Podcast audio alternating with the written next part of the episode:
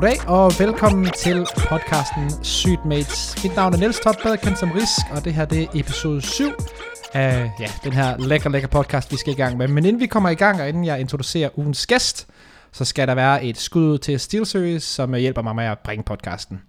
Som en af de første store sponsorer herhjemme har SteelSeries været med til at forme og præge dansk e-sport siden 2001, både via deres produkter, der blev brugt af næsten alle professionelle hold gennem tiden, men også ved at støtte ting som podcasten her.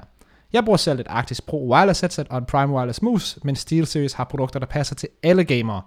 Vil du støtte mig i podcasten, så kan du hoppe ned i din lokale Elgiganten, eller gå online og købe dit SteelSeries gear. Og hvis du køber noget, så send mig et billede af dit køb, så får du skud ud i næste afsnit. Tusind tak til SteelSeries, og tusind tak til ugens gæst. Lige nu, så kan du altså finde ham i Maustrøjen, hvor han fungerer som head coach for verdens 12. bedste hold, og arbejder sammen med legender som NBK og unge supertalenter som Frozen og Torsi. I sin spillerkarriere dominerede han den nationale scene på hold som Copenhagen Flames, Fragsters, North Academy også, og Tricked, men vigtigst af alt var han det del af det magiske magisterhold i 2016, hvor jeg for alvor lærte ham at kende. Ugens gæst i Sydmates er ingen anden end Cyclone. Cyclone, hvordan har du det, mate? Jeg har det mega godt. Især efter den intro. Det var fedt. og du arbejder jo, hvad skal man sige, for, for Maus lige nu. Du er lige kommet hjem. Øh, jeg så, du, du speedrunnede Frankfurt Lufthavn her, her den anden dag. Øh, hvordan har det været at, at være, være i Tyskland igen? Uh, ja, det var lidt en uh, skuffende omgang den her gang. Uh, og ja, Frankfurt Airport, det var, uh, det var en hurtig omgang. Jeg uh, havde i forvejen kun en halvanden time fra mit tog til at kunne uh, nå med flyet, og det er jo en kæmpe uh, airport, Frankfurt Airport, så jeg var lidt presset, og så tog en halv time forsinket. Så, ah. øh, så jeg lander og har øh, 58 minutter øh, fra togstationen til at nå igennem airporten, igennem security check-in, backdrop off og finde min gate. Øh, og jeg, jeg er lidt en presset mand.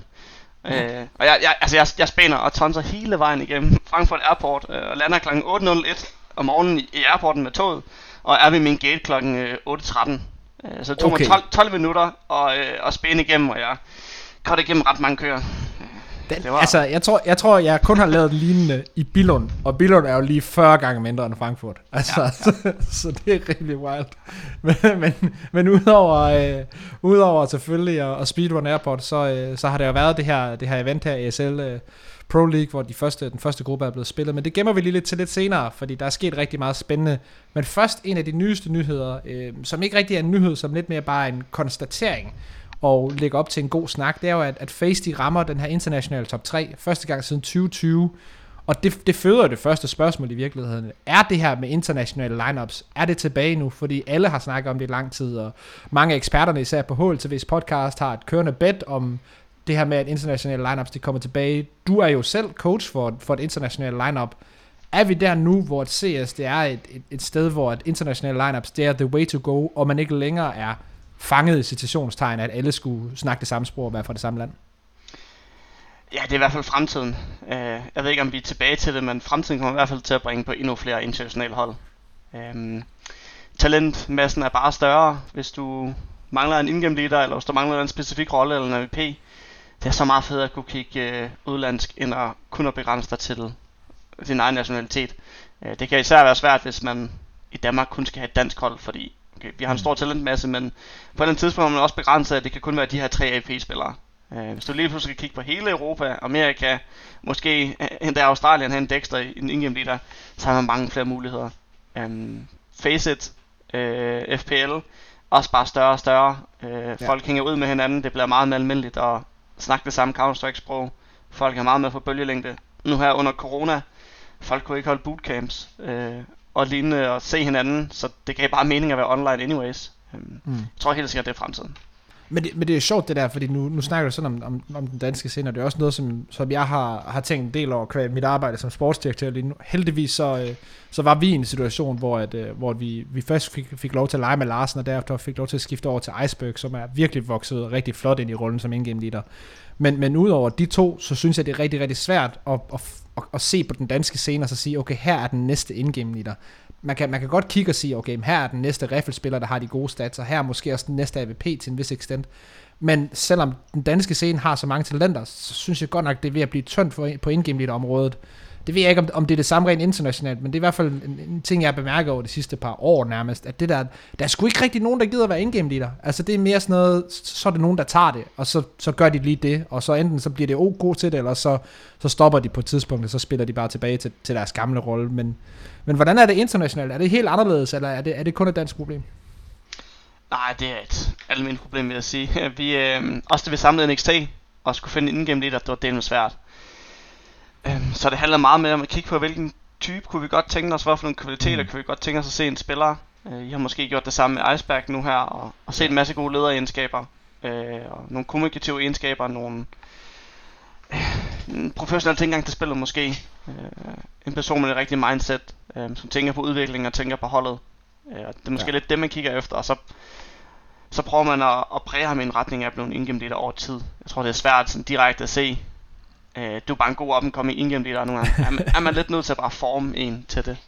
Ja, det tror, det tror jeg også kommer til at være vejen fremad, fordi der er, hvad skal man sige, der er en masse ting, som, som, som man kan se på folk, at, at jamen, det her det skal nok komme på et tidspunkt. Altså for eksempel Iceberg, han var jo, han var jo ikke en, en, en god indgame leader for, for tre år siden, eller bare for at sige det sådan, dengang da han var i Turk Academy, var han heller ikke en god indgame leader. Det var slet ikke hans rolle, men, men lige så stille, så begyndte man at kunne se, at der var de der egenskaber i hans person, ikke? Øh, mm. Og det tror jeg også, hvad skal man sige, at det der, der kommer til at gå derfra med, også det, der gør, at scouting på en eller anden måde bliver, bliver endnu mere vigtig. Altså, fordi det er ikke bare nok længere at se på, når ham og han har spillet endgame leader på de her, de her hold, og det er okay, og vi kan se på demoen, det ser fint ud, når, når, de, er, når, de, når de spiller de her gode strukturer.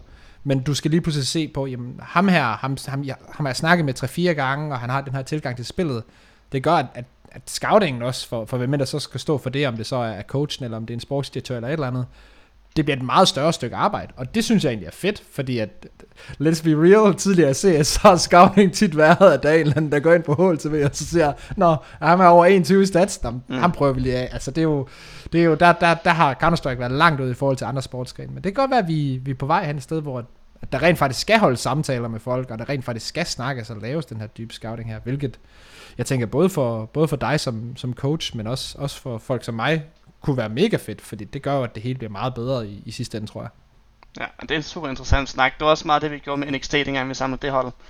Vi havde rigtig mange spillersamtaler, eller jeg havde mange spillersamtaler, for sådan få lidt præg om, hvordan er de som personer, kunne de fungere sammen, hvordan ser de spillet fungere, og mm. alle de her ting her. Selvfølgelig så man også demo og kigge på stats og, og den slags, men meget af det var samtaler, og også høre, hvad deres teammates og andre folk på scenen mener om den, og den slags. Ja. Ja, og det er jo også en af de der ting der, hvor at en ting er, at til en samtale kan man jo sagtens sige en masse ting, men, men hvis alle dem, der har spillet med personen, siger, at det passer overhovedet ikke, så kan det godt være, at man måske skal, skal overveje det igen. Men øh, det, var, det var nok om, om de internationale lineups. Nu skal vi snakke om, om, om Sydamerika og Nordamerika. Fordi for dem, der måske ikke føler så meget med over i den scene, og øh, igen, fair nok, der er ikke så meget gang i den lige nu. Den nordamerikanske scene har taget et hit. Den sydamerikanske, sydamerikanske scene har det også lidt svært. De har ikke rigtig det her, de her to klassiske storhold, som de havde før i tiden. Men øh, der er altså en AMR, der skal, der skal til, at, øh, til at gå i gang derovre. Det er således, at i, øh, i Americas AMR, som er Nord-Sydamerika, der er der et, et slot direkte til, til Majoren, og så er der fire Challenger spots til Challengeren til Majoren. Og ja, lad os bare kaste os ud i det. Hvem, hvem, hvem tror du får, får de, ja, det første slot, og så de fire, de fire næste derovre? Der, der er mange at vælge imellem. Ja, den er svær at spå, vil jeg sige. Øhm, der er nogen, der burde være klare favoritter. Jeg vil sige, Liquid og Furia burde i hvert fald ligge deroppe af. Øhm, Complexity også. Jeg, har, jeg får være lidt ikke den super store fidus til EG. Øhm, Nej, det tror øhm, jeg ikke, der er mange, der har. men, men de burde også være lidt deroppe af. Øh, jeg tror, Liquid kommer til at rende med, øh, med spottet. Mm. Øhm, udfordret enten Complexity eller, eller Furia. Ja, jamen helt sikkert. Også det her, hvad skal man sige, det nye Imperial lineup, Lars Dansen, hvad, Fallen og gutterne, er det nu, du har fidus til, eller er det bare et, et hurtigt cash grab, og så, så retirement for dem? um, det er lidt et cash grab. Uh, det er også fair nok. Det, det, er super ærgerligt at se, at Vinny skulle ende på det hold her, føler jeg, fordi... Ja, enig. Efter min mening, så er hans karriere ikke et sted nu her, hvor han skulle køre en last dance. Um, men det, det har han så valgt at gøre alligevel. Uh, måske er det det bedste, han kunne komme på. Der er jo ikke super mange muligheder derovre. Uh, ja. Så har vi altså også et, øh, et hold, som jeg ikke rigtig uh, har fået, fået nævnt her. Uh, jeg er faktisk lidt usikker på, nu har jeg jo kun lige skrevet mine favoritter ned i mine noter her, jeg, men jeg er da rimelig sikker på, at Godsend også er et eller andet sted i den her RMR. Nu går jeg lige ind og tjekker, nu bliver det rigtig, de, rigtig live radioagtigt. De, så vidt jeg er orienteret, så kvalificerede de sig ikke, og de har lige hentet... Øh, Nej, det gjorde de godt nok ikke. Fordi jeg ja. skulle lige til at sige, ja. de har lige, øh, de har lige hentet øh, den ene af brødrene ind ja, og, øh, og kigget Phelps. Øh, yes. Men det er jo så relativt lige meget, når de ikke skal spille alligevel. ja, interessant hold. Også et hold, vi spiller mod til Katowice. Mm. Um, jeg ved ikke helt om AVP-rollen er det, de har brug for at justere på. Uh, jeg følte lidt, da vi forberedte til dem, at det var bare et hold, der havde en, en rigtig, rigtig svag uh, playbook. Um, ja. Meget nemt at læse, forudsigeligt hold. Uh, selvom at man tænker, at det er et brasiliansk hold, de har en masse øh, tilfældigheder random næsten en anden flavor, end man er vant til, så var det bare rigtig forudsigeligt. Øh, så. Ja. Og så er der selvfølgelig også hold som, som store brands som MEBR eller, eller Serious Zero Nation, men, men det er ikke nogen, som, som jeg tror, der er nogen, der frygter lige nu. Øh, vi i Tricked har spillet mod Serious Zero Nation og, og slog dem også. Øh, det er selvfølgelig inden de lavede deres seneste udskiftning, men det er godt nok mærkeligt at, øh, at se Cold Zero på serveren øh, og spille på den måde, han gør nu, når man er hvad skal man sige, ligesom både du og jeg har set CS i så mange år, at, at, at Cold Zero har været den bedste og en af de bedste spillere i verden i mange, mange, mange år. Øh, og nu spiller han på det her hold her, hvor at, altså, igen, intet under de spillere, vi har i Tricked, store talenter, men, men, at, men at sidde og se, uh, se Prime skyde ham ud, altså det føles sgu lidt mærkeligt, at sidde og se Prime skyde Cold Zero ud, men, men det er jo the change of the times. Det er jo, det er jo nok bare sådan, det er. Ja, yeah, the times are changing. Uh, skal jeg være ærlig, så er jeg faktisk ikke fordust til mange af holdene. Jeg tror, dem jeg er mest hype på at se spille, det er Complexity. Og det er ja. fordi, jeg føler, at de rent faktisk har et hold, der er der er well-rounded. Et hold, der kommer til at have momentum og tro på tingene. Hvor at, jeg føler ikke helt Liquid har ramt rigtigt med at få shocks på holdet. Han virker stadigvæk lidt malplaceret. Mm. Får jeg nu her med, øh, med safe, det er spændende at se, om han kan performe AVP'en, om det hold kan komme op og være en, en title contender, som det før han var. Jeg tvivler på det. Ja. Um, men det, men det, er også... det, er, det er min drenge. Ja. Dem har jeg tro på. Men det er, det er også sjovt det der, fordi nu, nu, nu har jeg sagt det tidligere, at de har et, et spot direkte til majoren og fire challenger spots. Men i virkeligheden, så hører jeg dig sige, og jeg er faktisk til nærmest at sige sig ind i, at der er i virkeligheden kun tre hold. Altså der er sådan hver i citationstegn at holde øje med, og det er Fury og Complexity og Liquid. Det vil sige, at der kommer til at være, hvad skal man sige, to hold mere, der kommer med. Øh, der er højst sandsynligt. Igen, alt kan ske, og Counter-Strike er, er stadigvæk et vildt spil og sådan noget, men der er to hold, der højst sandsynligt kommer til at være, ikke free wins, men nemme, nemme kampe for hold, der kommer igennem øh, EU-RMR'en ind i Challengeren, fordi der er nogle meget, meget stærke hold i både gruppe A og gruppe B, den her EU-RMR, som højst sandsynligt kan komme ind og møde nogle af de her nordamerikanske hold og sydamerikanske hold i, i Challenger Stage til Majoren. Ja, bestemt. Men, øh, sådan er det jo bare. Det er jo, det er jo sådan, det er, og, og den måde igen, hvis der er folk, der, der er relativt nye til, til det her setup med, hvordan man kvalificerer sig til majoren, så er det selvfølgelig, at de her spots her til den næste major, det er fastsat efter, hvor godt regionen har klaret sig til den sidste major. Så hvis det er, at Nordamerika og Sydamerika, de virkelig bare fucker op, altså nu, og alle bliver bare slået ud, og de er helt vildt dårlige, jamen så er der flere mindre slots til næste turnering. Øh, det er således, at, at, at de shaper det efter, hvilke regioner, der er bedst. Øh, man kan så argumentere for, at nu er der lige blevet lavet lidt om i systemet, men jeg gætter på, at de holder det her, det her system, vi har nu i hvert fald til den næste turnering også. Så det kan sagtens være, at vi ender med en situation, hvor at Americas RMR er endnu mindre øh, til, til næste major, og der er ikke fem spots, men så er det lige pludselig kun fire eller tre. Men det er jo sådan, det er i Counter-Strike. Altså, de bedste hold de, øh, og de bedste scener, de får, de får mere plads. Sådan er det jo. Ja, det er fornuftigt nok. Så kan EU få lov til at forsvare, at de burde være bedre, og øh, America, South America får lov til at vise, hvis de, hvis de burde have øh, flere spots. Ja, nu har de i hvert fald fået chancen, kan man sige. Ja. En anden ting, som der også er sket i løbet af det sidste øh, stykke tid, det er, at øh, der er blevet spillet ESL Pro League. Øh, ESL Pro League i den her sæson her er opdelt i forskellige grupper til at starte med, og så øh, kommer man altså i playoff, hvis man klarer sig igennem gruppen, og det er ja, nogle, nogle, nogle svære grupper. Der er selvfølgelig nogle hold, der, der, der er kommet lidt med, hvad skal man sige, på, på badebilletter. Øh, for eksempel et af gode hold i, i gruppe D, som, som har skiftet ud, øh, efter de fik spottet. Et Godsend, der også øh, struggler virkelig meget nu. Et, et par de Astronauts hold, som ingen rigtig forventer noget af. Og i den gruppe, som du spillede i gruppe A, der lige blev spillet, der var det her øh, australske Looking for Ork hold også med, som man måske kunne sige ikke var helt så tæt på, øh, tæt på niveau i forhold til de andre europæiske hold. Men for dem, som ikke har set med, der er simpelthen sket det, at uh, Entropic, øh, eller undskyld, Nip, de går videre som etter, og Entropic og Fnatic overrasker begge to, øh, i min bog i hvert fald Fnatic især, og går videre som nummer to og nummer tre henholdsvis, og holder jer i mouse, og holder nærmest mere overraskende, selvfølgelig også overraskende, øh, G2 fra at gå videre til playoff, så, øh, så Mouse og G2 er altså ikke til playoffs i gruppe A, og hvad skal man sige, man kan jo starte med at sige, det er jo selvfølgelig ærgerligt for jer, men, øh, men på den anden side, hvad, hvad var det for især et NIP og den Tropic hold? Øh, hvordan var de den her gruppe her? Fordi at de spillede lights out, synes jeg begge to. Det gør de bestemt. Øh, I forhold til NIP, så øh, det, det er en svær modstander at spille mod. Øh, måske i forvejen et hold, som nu har med rygterne omkring Brolland og hvad der ellers er, spiller lidt mm. uden, øh, uden pres og uden forventninger. Øh, og, og gør det enormt godt. Rest har spillet fantastisk for tiden. Det er ikke første gang nu her, han, han gør det uden ved os. Han gjorde det også til Katowice. Spillede, mm. spillede rigtig godt. Jeg føler, han er enormt vigtig for, at det hold har succes.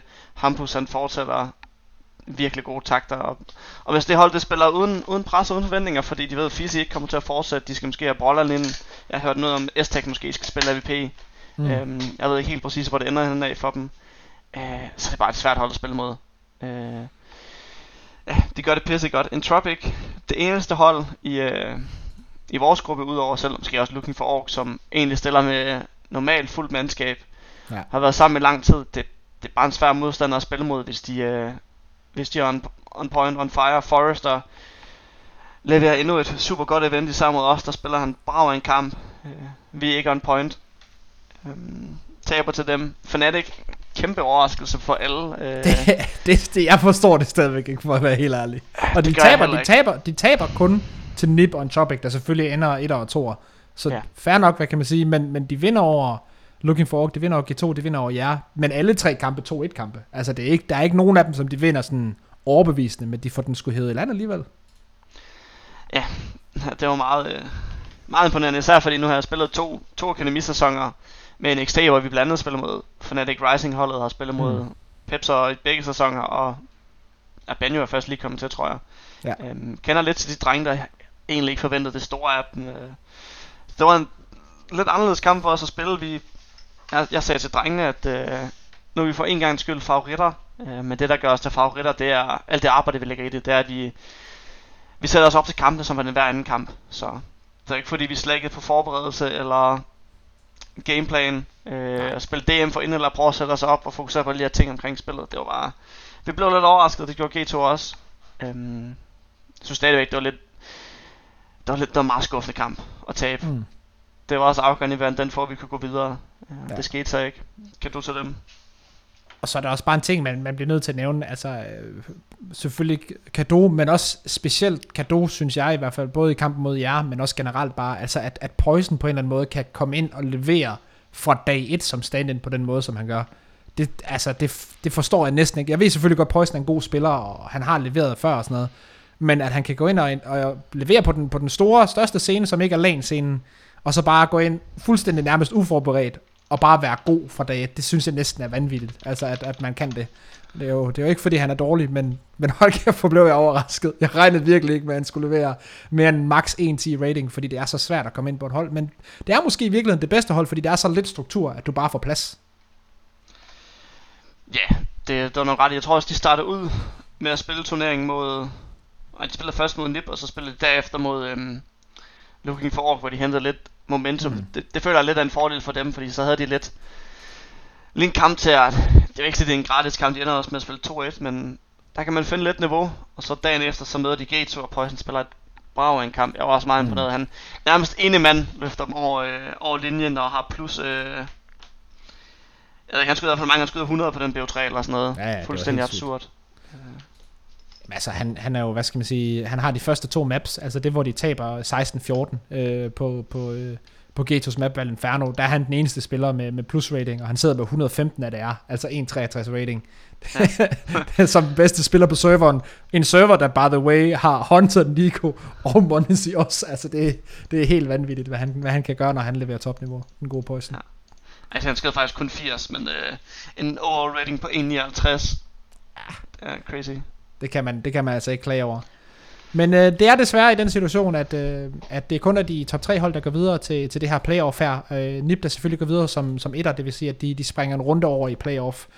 Og jeg kan ikke helt huske, hvornår det er playoff begynder. Det er engang i start april eller et eller andet. Det bliver selvfølgelig sendt på, på Twitch og TV2 og alle de gode steder. Øh, men der skal jeg glæder vi os meget til at, til at se NIP og drengene. Desværre, Øh, ikke, ikke, øh, ikke, en gode, ikke en god psycho under hans mousehold. Men der er jo masser af andet, hvad skal man sige, øh, på, på bedringen, når man spiller i, i sådan en situation. Så, så nu, nu har du lidt snakket om, inden vi gik i gang med podcast, at du faktisk er så heldig øh, at, have, at have, lidt, have lidt fri den her uge her. Men, men hvad står den ellers på øh, for, for Maus og dig øh, over, det, over det næste stykke tid? Hvad, hvad er de næste ting, I skal fokusere på? Jamen, øh, midt april starter RMR, og, øh, og vi har en rigtig intens gruppe foran os. Mm. Årets måske vigtigste turnering. Um, så der er en masse forberedelser op til det. Nu har vi, som du siger, lige en uge fri her. Vi har været meget på farten. Vi har været til to ugers bootcamp. Vi har været til Katowice. Vi har været nu afsted igen til, øhm, til EPL. Så der har ikke været meget fritid. Vi har trænet nærmest hver dag i lang tid. Uh, så, så folk har lige lidt fri her den uge her. Um, lidt hjemmearbejde, nogle lektier. Uh, på nogle, på nogle nye ting og nyt materiale, vi har tænkt os at bringe til bordet. Um, og det, er jo det, og det er jo det, man skal, fordi det er jo der, hvor at, at Counter-Strike bliver, bliver svært, både når man, når man er i, i den der, hvad skal man sige, det der niveau, der er lige inden top 30, og skal break ind og skal spille LH til hver turneringer, men også når man er op omkring den her top 10, og, og, og du skal rejse rundt til alle de her forskellige dagens turneringer, det er, at, at den, den mængde af prag day, du ligesom har, er, er meget, meget lille, og, og den bliver nærmest kun mindre, jo flere lag turneringer der kommer, så, så det er også det der med at udnytte den tid bedst at få så meget prag man kan, fordi at der går ikke lang tid før folk de ser din demo og finder ud af, hvad du laver. Altså det, det er konstant en, hvad skal man sige, en, en, en udfordring og en opgave, man skal opdatere sig selv, og det kan jeg huske, øh, altså, Astralis-spillerne dengang, da de var verdens bedste hold, de sagde rigtig meget det her med, at jamen, de havde jo ikke tid til at træne, altså med alt det, man skulle flyve rundt til. Og, så det er også bare det der med at, at få træning ind, men også få lov til at holde fri lidt, når man, når man lige kan, så skal man altså også lige nyde det. Ja, Jamen, det var ret, altså for eksempel TPL, så spiller man bedst ud af tre hver dag, Øh, mm. Og mellem at spille en bedste ud af tre, og du gerne vil, jeg sidder for eksempel og laver anti-straten 4-5 timer hver dag, vi bruger et par timer på at evaluere kampen, prøver også at lave nogle forskellige aktiviteter, vi går en tur hver dag, vi spiser sammen og sådan nogle ting, altså. Jeg står bare op, tænker på, øh, hvordan jeg skal gøre klar til kamp, og nogle gange så når vi kun lige at komme hjem fra kamp klokken 22 om aftenen, så er det bare direkte ja. til evaluering, eller sidde og kigge demo igen. Der er ikke meget tid til at, at practice. Nu ved jeg, Fnatic, de, øh, de gjorde det åbenbart til, uh, til PL her, fordi de simpelthen har brug for det. Uh, ja. det er også begrænset for hårdt, man kan køre på i sådan en periode. Ja, i hvert fald så er det, så er det, så er det en, en, en, hvad skal man sige, en, en meget specifik tidsramme, hvor du kan det, eller så brænder folk bare ud, for det, du, du kan ikke lave den der, hvor du, hvor du, hvor du spiller så meget, og det var også det, vi så i, mm. i, i den her Open Qualifiers til, uh, til RMR-turneringen, altså hvor der var hold, og, og vi var et af dem i, uh, i, i Tricked, hvor at, jamen, da vi kom ned til de to vigtige BO3'er, så var der bare ikke mere energi i tanken, fordi du, du kan ikke sidde og spille CS og lave forberedelser og sådan noget, altså 10-12 timer i streg. Der er ikke nogen, der performer deres bedste, når det sker. Det er, det er simpelthen så nemt. Ja. Du siger også en anden spændende ting, og det er, at det her med at forberede sig og forny sig selv, for du, som du siger, folk kigger meget på hinanden og studerer mm. hinanden, og det er lidt noget andet på det her niveau, end jeg øh, måske har været vant til førhen. Øh, fordi alle kigger meget intens på hinanden, så det er meget på det individuelle.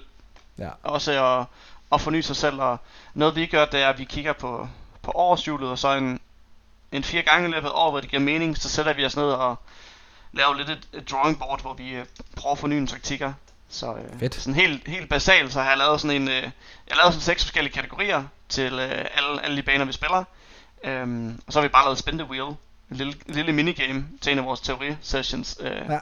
hvor vi har hvor landet på nogle forskellige ting, som man har fået for som, som lektier derhjemme, indtil vi mødes igen her på søndag. Øhm, og, så, og så er det på alle at, at bidrage med forskellige ting, hvad det er pistolrunder, eller gun rounds, eller default ting, eller små tips og tricks, eller hvad det er. Um, så har alle noget forskelligt til de forskellige maps. Uh, og der har, ja, så må vi se, hvad der, hvad der forbliver i spilsystemet, og hvad der, hvad der ikke gør. Vi tester bare nogle ting af og prøver at forny os lidt. Um, og det er man lidt nødt til på det her niveau, fordi folk kigger så meget på hinanden hele tiden men også fedt det der med, at det er alle, der ligesom har, har ansvaret for det, for det, det, er jo, det er jo også en af de ting, hvad skal man sige, historisk, som, som jeg har set meget, især på indgame leaders og coaches, når de har stået for det, det, det bliver så hårdt og sejt et træk, altså som indgame leader eller som coach, at man skal lave så meget anti, man skal finde så mange nye ting. Det, det bliver meget hurtigt, øh, hvad skal man sige, en, en, en, et nærmest job as, i sig selv ved siden af bare at spille det her med, at du skal finde på det nye hele tiden, så det, det er super nice, man kan få involveret alle, øh, ligesom i den her proces her.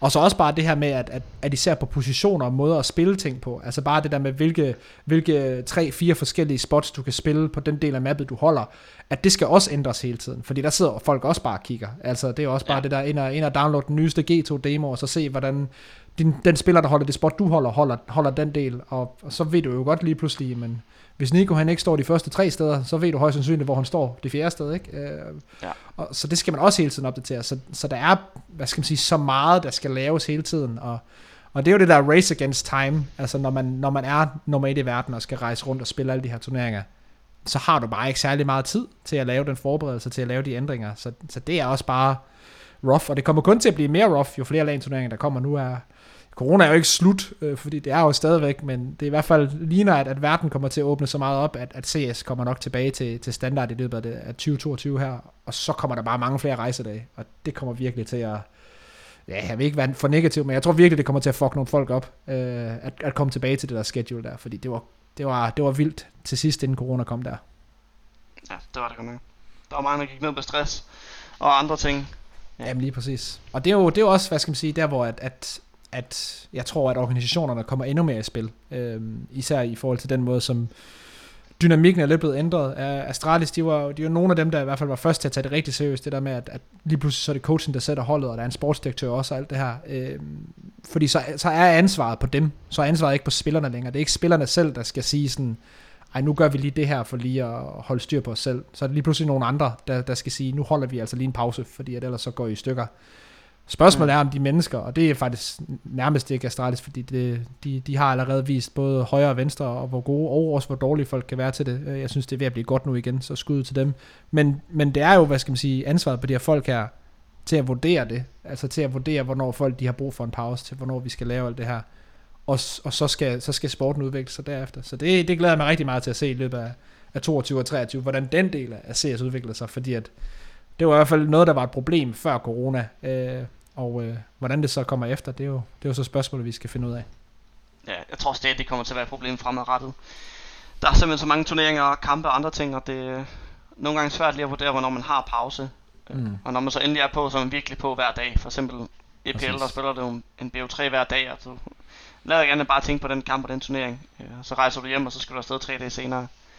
Øhm, det, det kommer til at fortsætte. Man ved, hvis ikke man spiller og performer, så, øh, så er der en fra enten akademiholdet, eller Ja. Et andet hold, som er klar til at steppe ind. Øh, noget jeg tror, vi kommer til at se, det er, at nogle hold kommer til at fravælge nogle turneringer mere end før. Ja. Øhm, jeg tror også, at det være med Hyppe, der har en sportspsykolog tilknyttet. Øh, og, et, og et team generelt, som varetager øh, det mentale helbred for spillerne mm. lidt mere end før. Vi har, vi har for eksempel en sportspsykolog tilknyttet, hvor at alle spillere har en ugentlig samtale. Øhm, det er lidt blandet, hvad man laver. Nogen, nogen laver nogle specifikke øvelser i forhold til emotional control og, mm. og andre ting. Øhm, nogle har bare en snak om, hvad der lige er op og ned. Øh, vi har også en ugentlig samtale, bare med vores sportspsykolog, hvor vi laver noget meditation og andre øh, teambaserede øvelser og mm. nogle små arousal exercises, eller hvad det ellers er. Øhm, men det er jo mega nice, fordi så begynder vi at læne os op af, op af den model, og det er ikke fordi, at traditionel sport er, er 100% rigtigt, og det er bare det, vi skal stræbe efter, fordi der er også forskelle. Men vi begynder i hvert fald at læne os op af de ting, som vi ved virker øh, fra de sportsgrene også. Og, og, og det fede er jo også, at, at en ting er, at, at I gør det som tophold, og alle de, hvad skal man sige, tophold, der har været i løbet af de sidste 3-4 år, tror jeg også har haft det her med en sportspsykolog, men, men det jeg synes, der er rigtig sjovt, det er jo, at det begynder også at komme, komme, komme ned på de lidt lavere niveauer, at man i hvert fald tilknytter nogle, måske ikke på en fuldtidsstatus, men, men altså også har folk tilknyttet, at man har, hvad skal man sige, den klassiske manager, som man havde i gamle dage, men du har også en coach, du har også øh, en sportspsykolog, du har også en, en, en analyst, altså således, at du begynder at op, opbygge, hvad skal man sige, det her team rundt om teamet, fordi at mm. både dig og mig kan, kan begge to huske i gamle dage, det var sgu fem spillere, og det var det. Hvis man var heldig, så havde en manager, der kunne hente en energidrik, når man var til lag. Og så, så var det ikke vildere. Det, det, og det er jo på en eller anden måde det, vi bygger fra. Det er jo der, vi var, og allerede nu, så kan vi se, jamen det, det, det begynder at, at, komme, at komme op og blive, blive større og større, det her med teamet rundt om. Og det tror jeg, det tror jeg kommer til at hjælpe i hvert fald øh, på mange af de her ting her, følgesygdomme og hvad man nu ellers skal kalde det, der, der er rundt om professional CS, når det går så stærkt. Men, men jeg tror, du er fuldstændig ret, det her med, at, at der kommer til at blive prioriteret på de der turneringer der. Øh, jeg tror, det bliver, det bliver rigtig spændende at se, når rejseprogrammet virkelig går i gang igen, og at, at hvad skal man sige, at, at man tager rundt til alle de her forskellige dageturneringer rundt omkring i verden, hvor, hvor få top 10 hold, top 15 hold, der kommer til at være med i dine Pinnacle Cups, dine øh, Malta Vibes, alt det her sjov her, som, som nogle af holdene spiller i nu. Jeg tror ikke, vi kommer til at se nogle af de her top 15, top 20 hold i dem, med mindre der lige skal bruges til, til Prag eller sådan noget, fordi du kommer ikke, de kommer ikke til at have tid. Altså, det er slet ikke en mulighed. Nej, det er også helt absurd lige nu, hvis man kigger på starten af året, også nu her, hvor, hvor få point folk i top 30 egentlig har. Mm. Øhm, går du, øh, jamen tager du fra top, top 10 og nedad, så har alle hold under 200 point.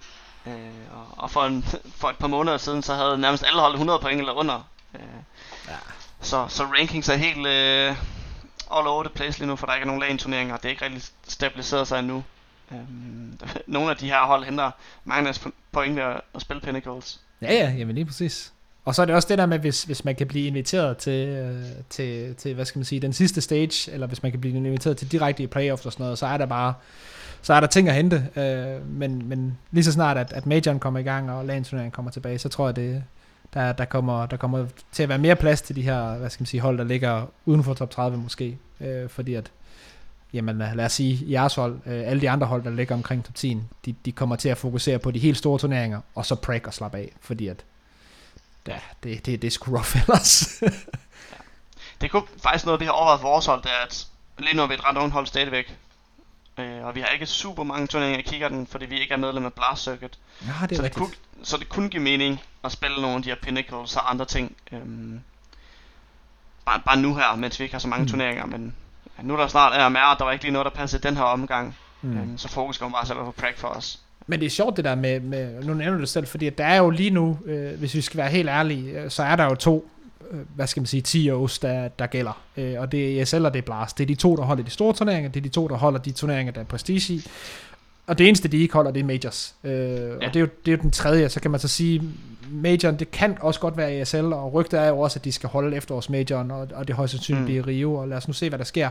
Men, men Majoren er ligesom den her tredje ting her, men ellers er det ESL og Blast, og det er jo bare soft franchising. Det vil sige, at, at I er jo ikke øh, med, med den ene, jamen så, så skal I kvalge jer, så skal I gå den hårde vej igennem, og det tager bare rigtig, rigtig mange timer, så, så, så det kan også være, at, hvad skal man sige, at, at der kommer til at forme sig, hvad skal man sige, nogle ting med det der med, at alle de der partnerhold, de, men det er jo, det er jo bare gratis point i citationstegn.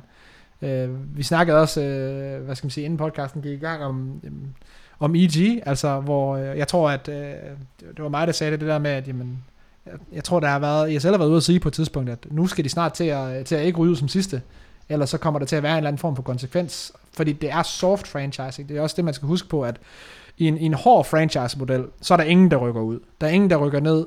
Ligaen er bare de samme hold hele tiden. Og i en soft franchising, der er der en eller anden form for konsekvens. Altså, du, du får inviten, men hvis du er dårlig, og ikke kan feel et rigtig godt hold, der ikke er kompetitivt, så kan 10-åren godt vælge at, at smide dig ud. Øh, og det er jo der, hvor EG er lige nu.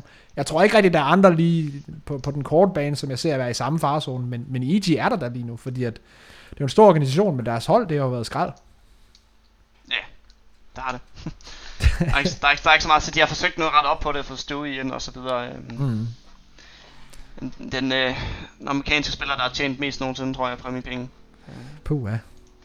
Money, money, money. Men, øh, men ja, nu skal det heller ikke blive, blive for negativt. Øh, der er selvfølgelig også sket, øh, hvad skal man sige, andre, andre, andre sjove ting, andre sjove historier, og øh, den næste ting, som, som jeg egentlig gerne vil snakke lidt om, det involverer jo egentlig også dig, kan man sige, fordi en af de ting, som, som jeg snakker lidt om her på podcasten, og også øh, folk, de selv kunne se med, det er jo, at en dårlig ting er sket, det er, at der er folk, der har fået corona, men så er der sket, hvad jeg vil vurdere i hvert fald, er, måske en god ting, men i hvert fald en interessant ting at snakke om, er, at der er nogle spillere, der har fået nogle chancer. Der er nogle spillere, som der normalt ikke, hvad skal man sige, vil være klar øh, endnu til at spille på det her niveau her, der har fået chancen på, på proholdet. Der kan man jo sige, at, at der har I et godt eksempel med, med, med JDC, for eksempel, der, der ryger ind og, og får lov til at spille.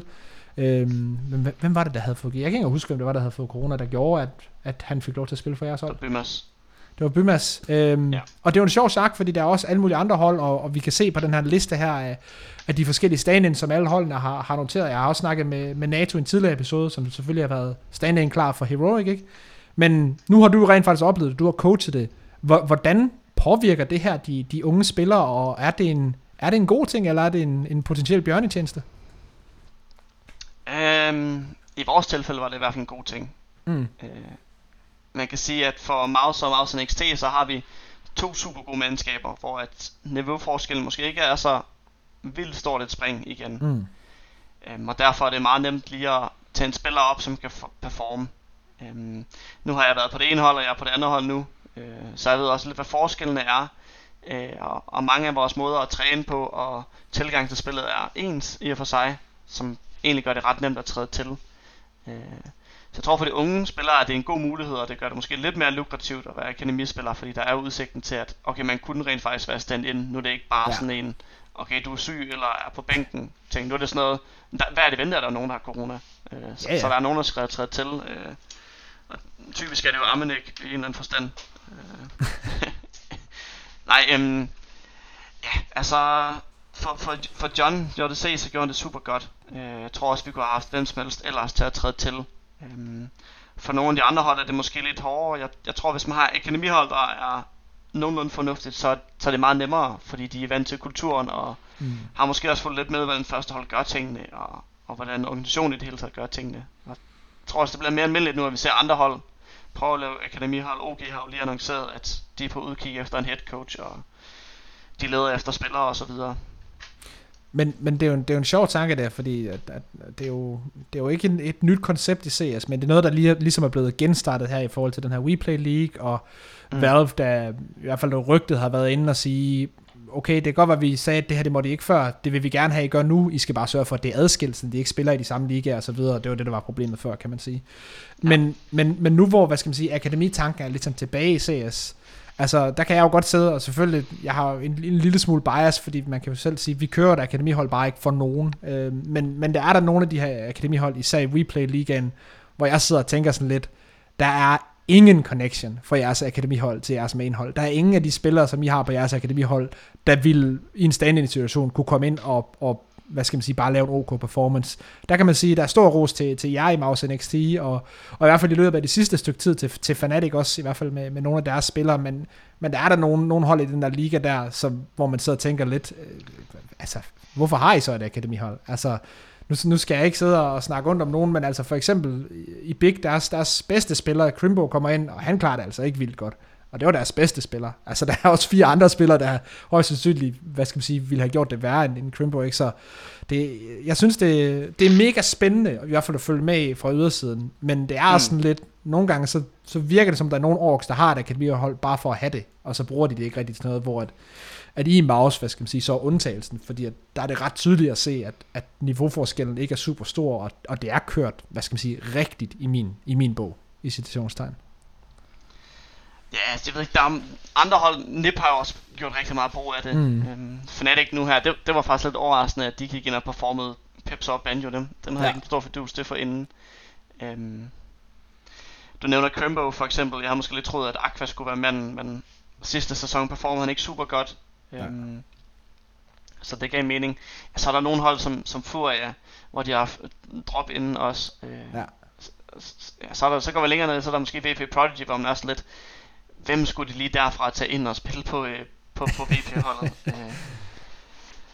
Ja, så det, jeg tror bare, ideen om at, at bygge egne rækker øh, og PR-værdien i at være med i WePlay er, er ret stor. Mm. Øhm, lidt, lidt ærgerligt nu her faktisk med hele Ukraine-situationen og, og Rusland. Ja. Øh, jeg ved ikke, hvornår der kommer til at være en sæson 4 af WePlay.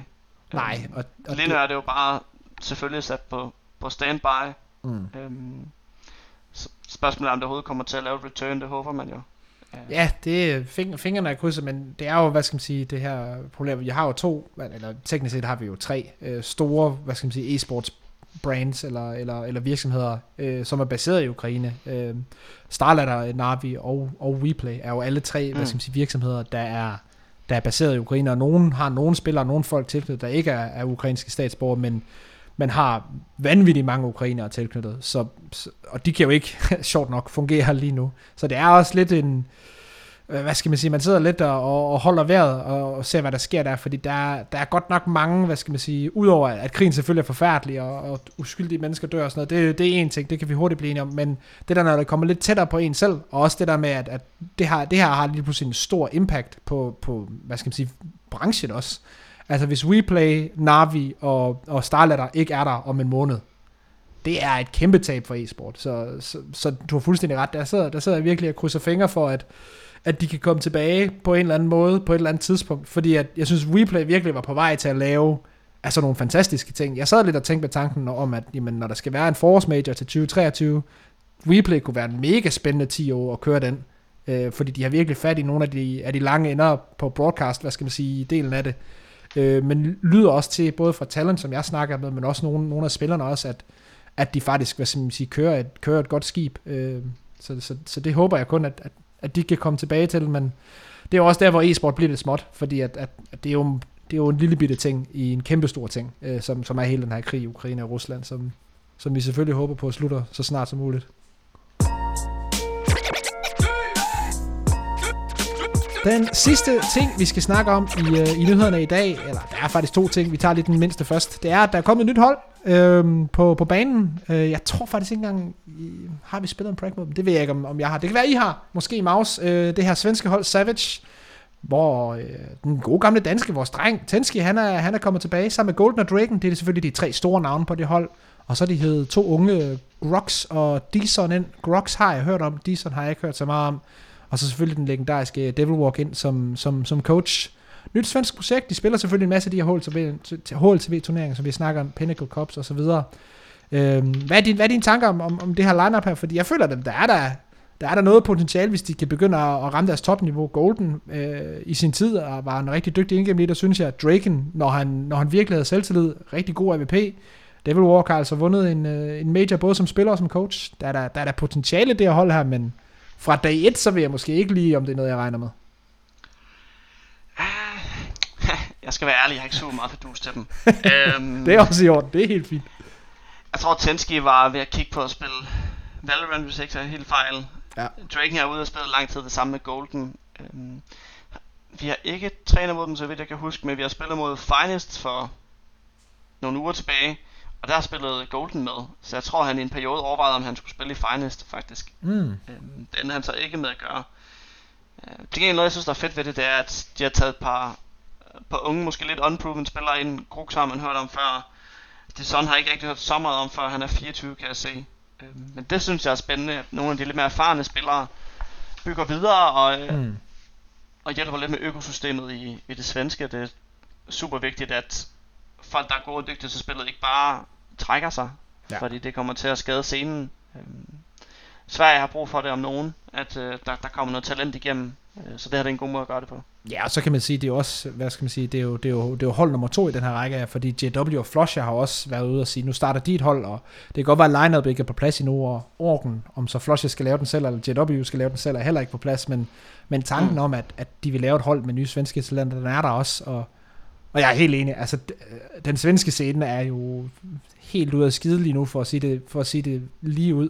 Men til gengæld så har de, øh, hvad skal man sige, de personer, de har de her mennesker i scenen til at bygge den op igen. Så jeg synes, det er mega nice, at, at, at både at, at det her, hvad skal man sige, Savage de gør det selv og tager nogle unge med ind, men også at, øh, at det her hold med JW og Flosha, som, som måske bliver officielt på et tidspunkt, måske får et, får et officielt orknavn på et tidspunkt også, at det ligesom er på vej, fordi at at jeg vil sige, det er et must, at det her det sker. Altså hvis det her det ikke var sket, hvis de her to hold ikke var startet, og, og alle de her spillere var gået hver for sig til, til forskellige internationale lineups, ja, ja, altså jeg har svært ved at se, hvordan den svenske scene skulle bounce tilbage, fordi udover Young Ninjas og, og NIP, så er der ikke rigtig noget. Altså det er jo, det er jo fuldstændig vanvittigt at tænke på, hvor stort Sverige har været i CS i hele levetiden, og især også i starten af CSGO, til at, jamen, det, er jo, det er jo basically NIP og og det er sådan set det. Og Nip, øh, indtil Device, han, øh, han, øh, han lige øh, kørte sig selv på bænken, men så var det jo to danskere også, og en dansk sportsdirektør også, så det var ikke engang fuld svensk heller. Så det er, øh, det er, jeg tror virkelig, det er vigtigt, at, at de kommer ind, de her, de her nye drenge her. Bestemt, enig. Til sidst, øh, den store ting, som, som vi skal snakke om i de sidste øh, af ugens nyheder, det er, at øh, grupperne er ude. Øh, vi har allerede snakket lidt om, at, øh, at I er i gruppe A i en rigtig, rigtig svær gruppe. Øh, at de hold, der ligger, og nu siger jeg ikke dem alle sammen, fordi der er rigtig mange hold i den her gruppe her, men, men nu nævner jeg bare lige nogle af de hold, som, som Cyclone og, øh, og Maus skal spille imod. Navi, Heroic, VP, Vitality og Face. og det, det er bare nogle af dem. det er jo en vanvittig, vanvittig hård gruppe. Øh, du er selv lidt, når du, du skal selv til at lave forberedelse mod dem her. Altså, hvordan er det at gå ind til sådan en opgave der? Fordi det er jo basically ikke alle de bedste hold i verden, men mange af de bedste hold i verden, I kommer op mod her.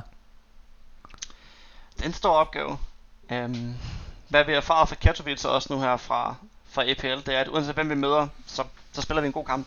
Mm. Vi, uh, vi spillede tæt mod Vitality til Katowice, vi gjorde det også mod, mod FaZe. Um, nu har jeg spillet igen en tæt kamp mod, mod NIP. Men det er en stor opgave. Altså man skal virkelig sørge for, at man piker på alle fronter øh, og gør alt for at optimere det. Det er også det, jeg tænker sig gøre. Mm. Øhm, jeg tror ikke helt, vi er favoritter til at skulle øh, gå hele vejen, men øh, vi ved godt, at vi godt kan gøre det. Øh, ja. Og en af det de... Er, ja. lige præcis. Jeg skulle sige, en af de ting, der, der også gør, at, at, at at jeg er lidt, øh, udover at jeg selvfølgelig godt kan, kan lide dig og holdet, at jeg rent faktisk sådan, fra et, også et logisk synspunkt tror, at I skal nok give videre, det er jo, at der er otte spots. Altså, der er otte, der går videre, og otte, der bliver elimineret. Øh, og jeg kan selvfølgelig godt sige, hvad skal man sige, min, min mening det er jo, at, at ja, selvfølgelig kan I spille tæt mod de her fem hold. Jeg, jeg tror måske ikke, I, I, I slår dem over lang tid, men så er der tre pladser mere. Altså, og, der, og der ser jeg som, i er jo favoritholdet til at tage en af de sidste tre pladser. Der er, der er meget få hold, jeg ser, der, sådan, der, der kan komme op og lege med jer i, i forskellige kampe i et Swiss-system. Øh, så skulle det mm. lige være, være måske et OG-hold, der, der kom tilbage til form. Men ellers så resten af, af den gruppe der, altså der er blandt andet hold som, som Unique og, og Quasar, som, og sår. altså det, det er jo hold, som er ikke for at give jer for meget selvtillid, men I burde jo slå dem med, med begge arme på ryggen nærmest. Altså det, det, er, det er ikke dårligt hold, men, men I er også et, et rigtig godt hold. Så, øh, så, så der tænker jeg, den, den, den skal I nok komme igennem, men øh, den rigtige udfordring i mit hoved, det kommer jo, når jeg kommer videre fra jer i virkeligheden. Enig.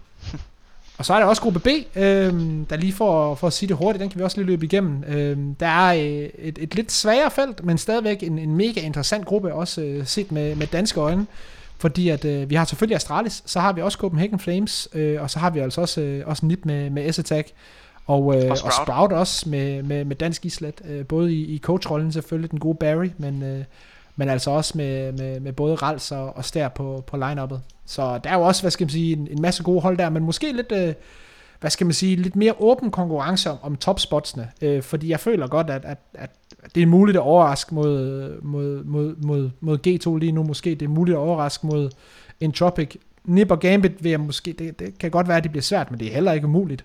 Til gengæld så er der også nogle hold, som i min bog, altså øh, ikke har en chance for at komme videre. De skal virkelig lave en stor overraskelse et hold som, som Anonymous, et hold som Bad News Eagles, og det kan selvfølgelig ondt at sige det, men et hold som Sangal, som vi burde have vundet over, lige for at være, være rigtig saltet, øh, og der burde stå tricked nederst ned i den gruppe, men sådan er det jo. Øh, der er rigtig mange hold, som, som, hvad skal man sige, som, som får et skud her, som der måske normalt ikke ville, ville have et skud for at kvalde sig til majoren, men det, det er jo også spændende, det er også en historie i sig selv. Ja, set med danske øjne er det en, en god gruppe, hvis man er fan af enten Astralis eller Flames. Mm. Øhm, de burde i hvert fald begge to gå videre efter min mening. Ja. Øh, problemet også bare med sådan en RMR her, det er, at øh, alle hold kommer til at give fuld liv for ja, ja. at gøre det godt. Og du, du kan ikke undervurdere nogen som helst. Øhm, ja, det bliver fedt, det bliver spændende. Det bliver, det bliver rigtig spændende. Det var ugens nyheder, og så skal vi altså videre til øh, de andre sjove emner, vi skal snakke om i dag. Hvis du, at SteelSeries Arctis Pro Wireless er komplet trådløst, ingen ledninger, bare et hurtigt skifter batteriet, og så har du 12 timers gaming uden ledninger. Tusind tak til SteelSeries, som øh, bringer den her episode her sammen med mig. Og nu skal vi så over til, øh, til manden, det handler om, øh, og, og nogle, nogle rigtig, rigtig interessante emner, som jeg glæder mig meget til at høre om. Fordi selvom at jeg har siddet på sidelinjen og, og fulgt så meget med, som man nu kan, så så er der noget helt andet at, at høre fra, fra, fra hestens egen mund, og høre om, om hvordan en, en historie, en, en, hvad skal man sige, en rejse har været. Øhm, for lige at gøre en lang historie kort, så øh, har jeg jo kendt Dennis i lang tid siden, han, øh, han spillede tilbage i Magisterdræne, og, og var en god spiller allerede der, har også været tilknyttet Tricked, øh, hvor han har spillet indgame i dig. Jeg tror, du har vel vundet os back-to-back Powerliga-titler dengang, hvis det ikke er helt forkert.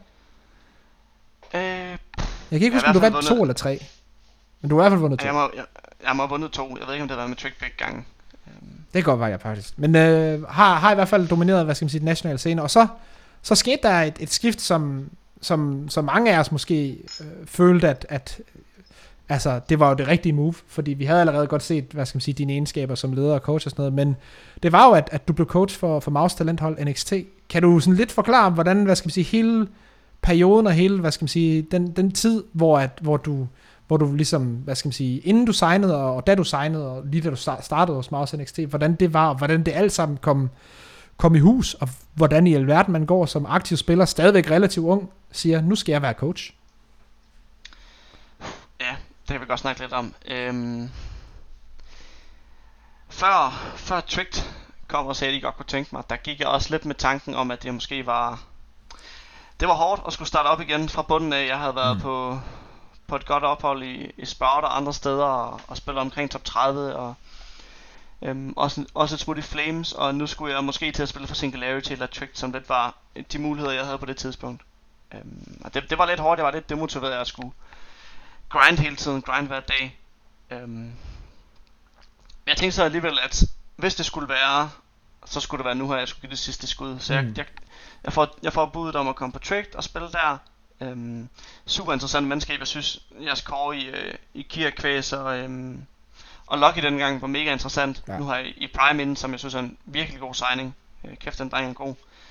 Enig. Øhm, så, så der var masser af potentiale på, øh, på den langsigtede front, og jeg føler også, at kortsigtet, så kunne vi godt lave nogle resultater.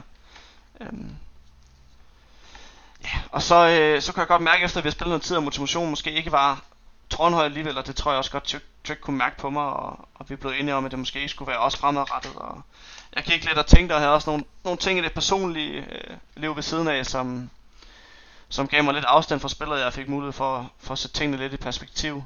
Øh, og havde altid været indgennem og holdkaptajn, øh, så det var nærliggende at coach.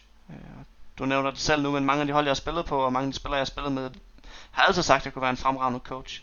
Så, så det lå lidt naturligt for mig at skulle gå den retning. Mm. Øh, og indtil for en, et par måneder siden, faktisk indtil til jul her, der, der var jeg underviser på Kammers Vejle, og havde været det sidste to og et halvt år som e-sportstræner, Counter-Strike-træner.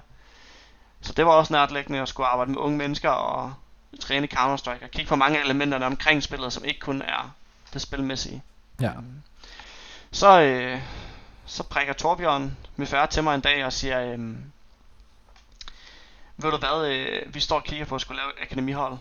Øh, kunne det have interesse? Og det var bare perfekt timing. Øh, og han, han sagde til mig, at han husker tilbage fra Powerland i 2016, eller hvad det har været, hvor jeg spillede i Singularity, at øh, han husker, at jeg stod med sådan en notesbog og havde taget en masse noter omkring vores modstandere. Og han mm. sagde, det, det er præcis det, jeg gerne vil se på vores akademihold. Ja. Øhm, og så kom jeg til en samtale, øh, og før jeg havde set mig om, så stod jeg lige pludselig, lige pludselig at skulle samle et, øh, et hold af spillere, øh, og, og ud og scout talent rundt omkring i Europa, og kigge på, hvilke muligheder vi havde for at lave et hold.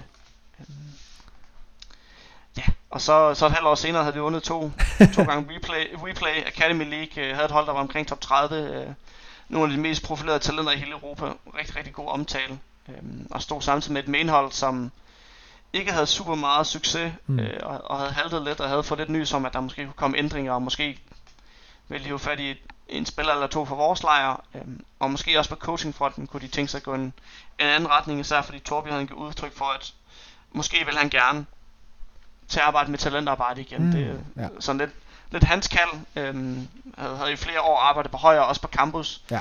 Øhm, og virkelig noget, som han er ekstremt dygtig til.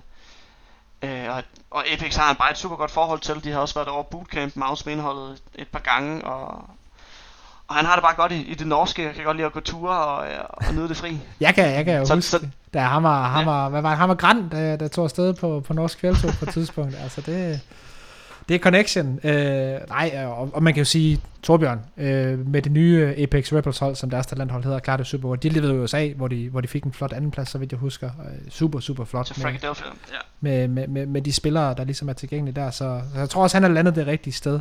Men, men den ting, som jeg sådan, øh, og grunden til, at jeg afbryder, det, som jeg, som jeg byder mig mest fat i, det er jo, at, øh, at du siger, at, at så fik du opgaven med at samle det her hold her.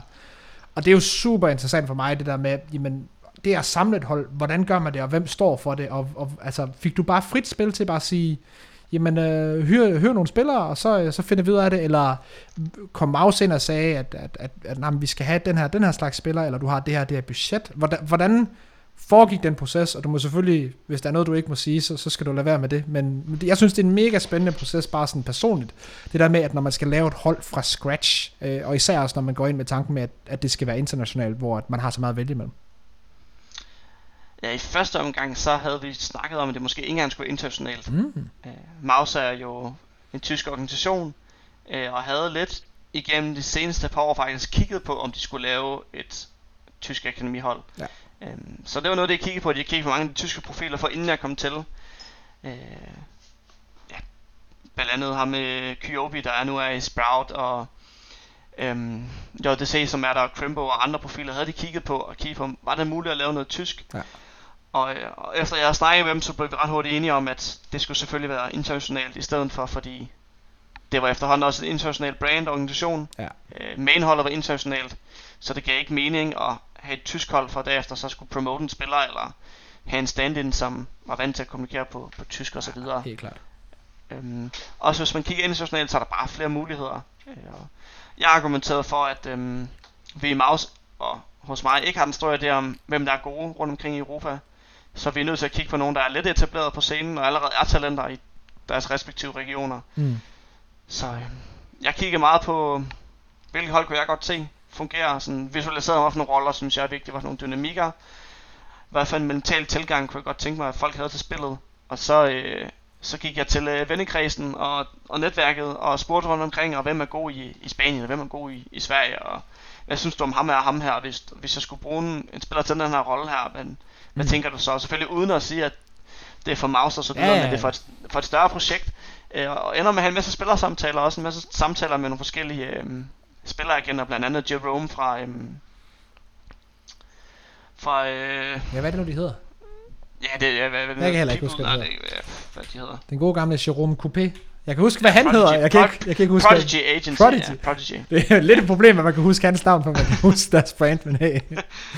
ja, han er all over. Han er god. Ja, han, han, han ringer også stadigvæk til Maus her til LA. Sorry for at tage godt af mine drenge og sådan noget. Nu har vi jo flere derfra ja. under os. Øhm, han er dygtig.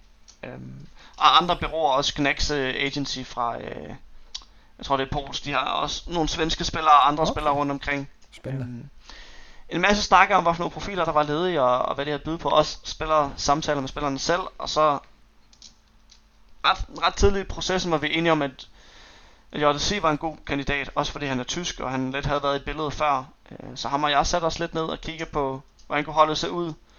Hvor nogle spillere tilgængelige. Jeg havde virkelig godt blik til Torsi. Ja.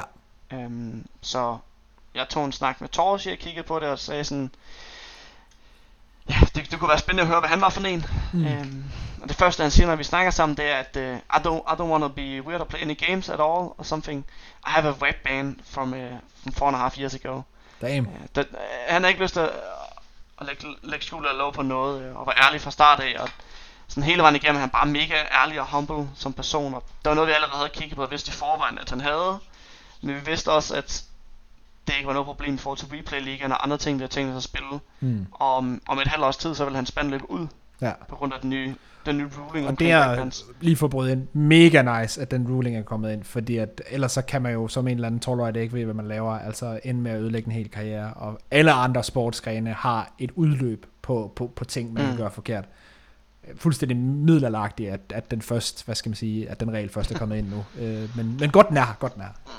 Ja, det kan man sige om mange ting, Valve de introducerer, eller ikke introducerer. Ja, men du ret, han faktisk også en spiller, som overvejede at smutte til Valorant, før vi øh, hævde fat til ham. Ja, bare fordi han vidste, at der, der var ikke nogen fremtid for ham i Counter-Strike. Han kunne ikke spille Majors. Og en sønderknus dreng. Øhm, men super dygtig, jeg er glad for, at vi har fået ham ombord. Og så havde vi jo Surgeon, øhm, som jeg lidt faktisk havde et godt blik til for inden, mest fordi at øh, Nato Safix, Niels Christian, øh, har snakket rigtig højt om ham. Ja. ja. Og vi havde faktisk overvejet lidt at kigge på at lave et, et lidt dansk international mix med, med ham og jeg, Surgeon, Cajun B faktisk. Øh, okay. Øh, og måske lidt nogle andre profiler, bare for sådan at, at mixe og hygge lidt, og, og bare prække lidt, ja. øh, og ikke lave ingenting. Øhm, så allerede der vidste jeg lidt om ham. Øh, og så nu viser sig at være kæmpe, kæmpe, kæmpe profil af talent. Øh, også bare en super god indstilling. Uh, bold prediction af tre store profiler spiller mindst blandt andet Saivu og, og Twist, de, det giver ham et shout-out. Mm. Um, hvilket er kæmpe stort jo. Ja. Og, og så vigtigt særlig mange ved en in-game leader. Og det, det er den sværeste position at få ud. Vi toucher lidt på det før. Så jeg var lidt nødt til at kigge på, hvem har nogle af de kvaliteter, jeg godt kan lide en in-game leader. Um, og der, der stusser jeg over øh, Camille fra øh, Sako Bors, øh, Shuhei, øh, som jeg selv har spillet mod nogle gange. Mm. Øh, og synes, han er en mega god playmaker, øh, og er god til at finde mange af de her huller på banen, og, og spille sådan lidt aggressivt og skabe pladsen. Øh, lidt, lidt i stilen ham på sin bidrag med til nip. Ja, lige præcis. Øhm, og bare, s- meget, smart og intelligent spiller. Øh, så havde jeg en, en snak med ham og hans øhm, agent, agentbureau, Gnex hedder de. Øhm, og, og finder så ud af, at Camille han egentlig har boet i Irland, siden han var øh, 8 år gammel, øh, og snakker flydende engelsk, super godt engelsk. Og, og der var bare sådan, fuck yes man, nu har vi ramt jackpotten, Nice. fordi han er en god playmaker, han har hovedskruet ordentligt på, han snakker virkelig godt engelsk, hvilket er vigtigt, hvis man skal kommunikere godt på et internationalt hold. 100%. Ja.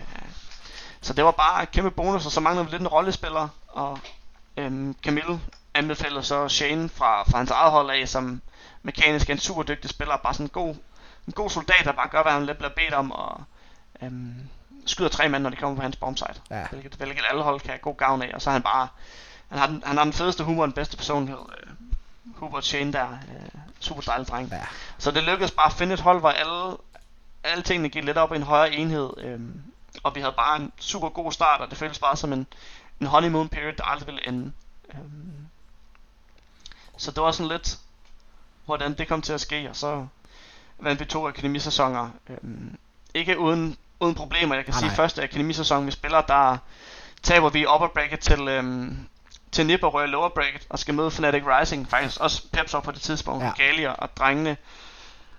Øh, og øhm, jeg tror, vi vinder første map. Øhm, og taber så andet map. Øh, og i rigtig i dårlig fashion faktisk. Mm. Vi bliver destrueret, så vidt jeg husker. Og mellem mapsen har man de der 15-20 minutter, hvor vi ligger udenfor og lige trækker lidt fast luft. Og som regel, så har jeg noget antostat og noget gameplan prepared sammen med vores holdkaptajn. Og det kigger vi lidt på, men den her gang, så er der bare... Der var kæmpe stor trykken på brystet, og folk følte, hvis vi nu skulle til at ryge ud på en, en chokplads til slutspillet til vores, vores første LAN-turnering sammen i, Uh, i ja. Kiev, Ukraine. Og John på holdet, som er JDC, som er lidt en emotionel leder, vil jeg sige. Øhm, han, han spørger lidt, dreng, hvad, hvad er det for en trykken på brystet, I har? Eller Hvad er det for en følelse, som, som fordi alle havde en eller anden følelse, at vi kom til at skuffe nu her. Ja. Og det vil være... Vi rører ud øh, på en fjerdeplads til, øh, til vores første slutspil, og vi havde lidt en forventning om, at vi godt kunne vinde og gå hele vejen. Og øhm, så Torsi, som øhm, bare generelt er en meget følelsesladet spiller, han, han brød bare ud i gråd og græder bare Shit, mand. i, øh, i 15 minutter ude foran, hvor vi egentlig skal til at forberede og snakke gameplan, inden, øh, inden vi skal ind og spille tredje map. Men han græder bare 15 minutter, og vi står bare og krammer om hinanden, og, og prøver at lade alle følelser komme ud. Øh, og så skal jeg så ind og spille Vertigo nu her i, i tredje map. Øhm, og vi går så ind og spiller, og pistolrunden, så skyder Torse fire mand, øh, laver, laver et 4K, og, og tilbage i kampen, og stadigvæk er det bare en mega hård og svær kamp, ender med at vinde 16-14, øh, og så skal nu så til at spille finale som en bedst ud af fem final, og vi har lige spillet en, en ekstremt drænende BO3, hvor vi har, vi har grædt mellem mapsene, øh, og spillet bare overtimes hele vejen, og nu skal vi så ind og spille en BO3 final, eller BO5 final, hvor vi har et, øh, et map disadvantage mod et, øh, et Young Ninjas mandskab, som, som slår os i upper bracket på første dagen. Øh, Ja. og den finale ender vi med at vinde 3-0 faktisk. Øhm, Ja, ja, det-. Og det var sådan lidt turning, turning point for det hold, vi havde. Og min point er lidt bare, at alle hold har nogle nedture, Ja. ja. og, og skal lidt igennem nogle, nogle turning points, før de bliver rigtig gode. Og tidshorisonten kunne jo have set anderledes ud for os, hvis ikke vi havde vundet den første sæson der. Hvis vi havde Mm. ind og tabt 16-14 på tredje bane, eller hvad end det har været. Øhm, så vinder vi så anden sæson ret overlegnet. Øh, Og, og det er jo bare sådan generelt, og det er jo, øh, vi har utallige historier.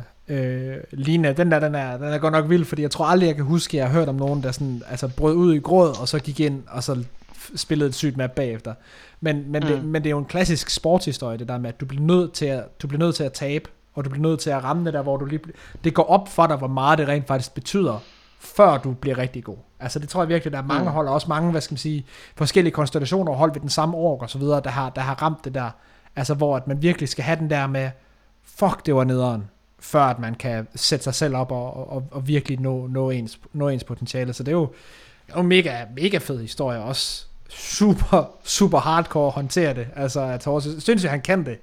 Altså, øh, at, at, at så gå ind og så spille, øh, lige lave fire i pistolen, og så lige spille et, et, et, et godt map efter det der. Det er jo fuldstændig vanvittigt, at, at man som, som sportsøver kan, kan komme tilbage fra at være så mentalt drænet, og så også vinde finalen mm. 3-0 selvfølgelig bagefter. Det er jo vanvittigt. Ja, det ved også lidt om, hvilken gruppe vi havde. Ja. At man er så tryg ved hinanden, at man kan tillade sig at græde, inden man skal spille tredje bane. Øh, det var, det var stort. Det er fantastisk. Så, øh, så var det jo to, og, øh, og du snakker selv om det lidt med, at øh, den gode Torbjørn Mithar, han, øh, han gerne ville tilbage og lave noget talentudvikling. Øh, var det simpelthen bare, at, at, at, at, at organisationen sagde, nu skulle vi, nu skulle vi til at, at finde en, en coach til mainholdet, vi kunne godt tænke dig, eller var det, var det en længere proces, eller hvordan var alt det der øh, for at skifte fra, fra NXT Academy-holdet til, til Pro-holdet der i, i Mousesports? Fordi at, at det er jo en, en ting, der er sjov, og en ting, der er også det her, når man har de her to hold, der er så tæt på hinanden, så tanken er jo, at spillerne skal kunne gå frem og tilbage, eller ikke måske ikke tilbage, men i hvert fald frem. Øh, men det er måske ikke noget, folk de tænker så meget over det her med coachen, med at, at coachen skal også udvikle sig, og det er jo en rigtig, det er et rigtig sjovt billede, det der med, at du bliver, du bliver signet for NXT, og så, så kommer du op og, og coacher pro nu, ikke? Hvordan var hele den transition, hele det skift af den tid for dig? Um, det, var, det var lidt svært mest af alt, fordi det lå lidt i korten, jeg skulle op til mainholdet og coach, og vi havde snakket lidt om det, og så vidste jeg, at NXT-holdet skulle stå for uden coach. Mm. Og det var, det var svært for mig at acceptere, fordi det var en gruppe mennesker, som jeg var utrolig tæt med, øh, og så, som kommer til at gå hele vejen på et eller andet tidspunkt. Øh, og, og jeg vidste, at jeg ville gøre alt for, at de kunne være godt stillet bagefter, så der var også meget arbejde i at kigge på, hvem kunne tage over for mig. Ja. Faktisk. Øh, men det var, det var lidt en naturlig overgang, vil jeg sige. Altså, Mouse Management kom og sagde til mig, at det ville give mening måske, hvis jeg var i den position. Og jeg sagde, at hvis det er det, jeg tænkte sig, så vil jeg gerne være med ind over nogle af de samtaler, vi skal have om, øhm, om det nye hold, og hvordan fremtiden skulle være der. Mm. De havde lidt i forvejen besluttet sig for, at NBK skulle være en del af holdet, fordi de havde erfaret, at det hold det manglede noget, noget lederegenskab og noget erfaring. Førhen så var Robs den mest erfarne spiller. Øh, han, han var ingen spiller, der bidrager særlig meget til de andre spillere. Han lader ikke så meget fra sig. Mm. Øh, og er ikke så stadig og øhm, så assertive omkring, hvad han egentlig gerne vil have fra sine medkammerater. Og det er Nathan måske lidt mere, det var, det, var det de efterspurgte. Øh, så det var lidt set in stone. Øh, men der var meget mere, han nogle spillersamtaler med, med Bymas og David og, og Chris og, og NBK, men vi godt kunne tænke os at se holdet fungere, og hvem skulle være i hvilke roller. For eksempel så har vi nu sat Bymas på, på fuld løg, øh, hvor han spiller mange af de positioner, som Rob sad før, og det er han mega komfortabel med. Blandt andet så mm. har han haft en turbulent ung karriere, hvor han i face spillede lidt af hvert, hvad han fyldte bare huller ud. Øh, og så, så, så kommer han til Maus, og igen så bliver han sat ind i måske lidt af hvert. Jeg har ikke rigtig fundet ud af, hvad det egentlig for en spiller han er. Mm. Og nogle maps har han lidt en, en rolle, og andre maps lidt en anden rolle. Øh, føler første gang, for første gang nu her, føler han faktisk, at han er på et hold, hvor det giver mening. Og det kan man også se i hans spil jo, altså at, at, at, ja. at han er på plads på en eller anden måde. Altså fordi igen, det kan godt være, at, at, at Ego er videre til Pro League, men der er godt nok mange, mange maps, hvor man sad og tænker, okay, der er, der er, der er fandme ild i ham nu. Altså det, det, man, kan, man kan se det der potentiale, som på en eller anden måde, og jeg kan også huske det meget, da jeg, da jeg kommenterede selv, både da han var i Face, også i Mousesports før. Jeg, jeg blev sådan lidt irriteret, altså når, når jeg så ham spille før, fordi at man kunne godt se, at han var god, men det var som om, man ikke rigtig kunne få det ud. Og, og det selvfølgelig irriterer jo mere ham, end, end det irriterer os. Men det var, når, når jeg kan sidde og se det, så, så, så, er, det, så er det også rigtig træls for ham. Ikke? Øh, så det er jo bare mm. fedt at se, at han er, han er kommet igennem der.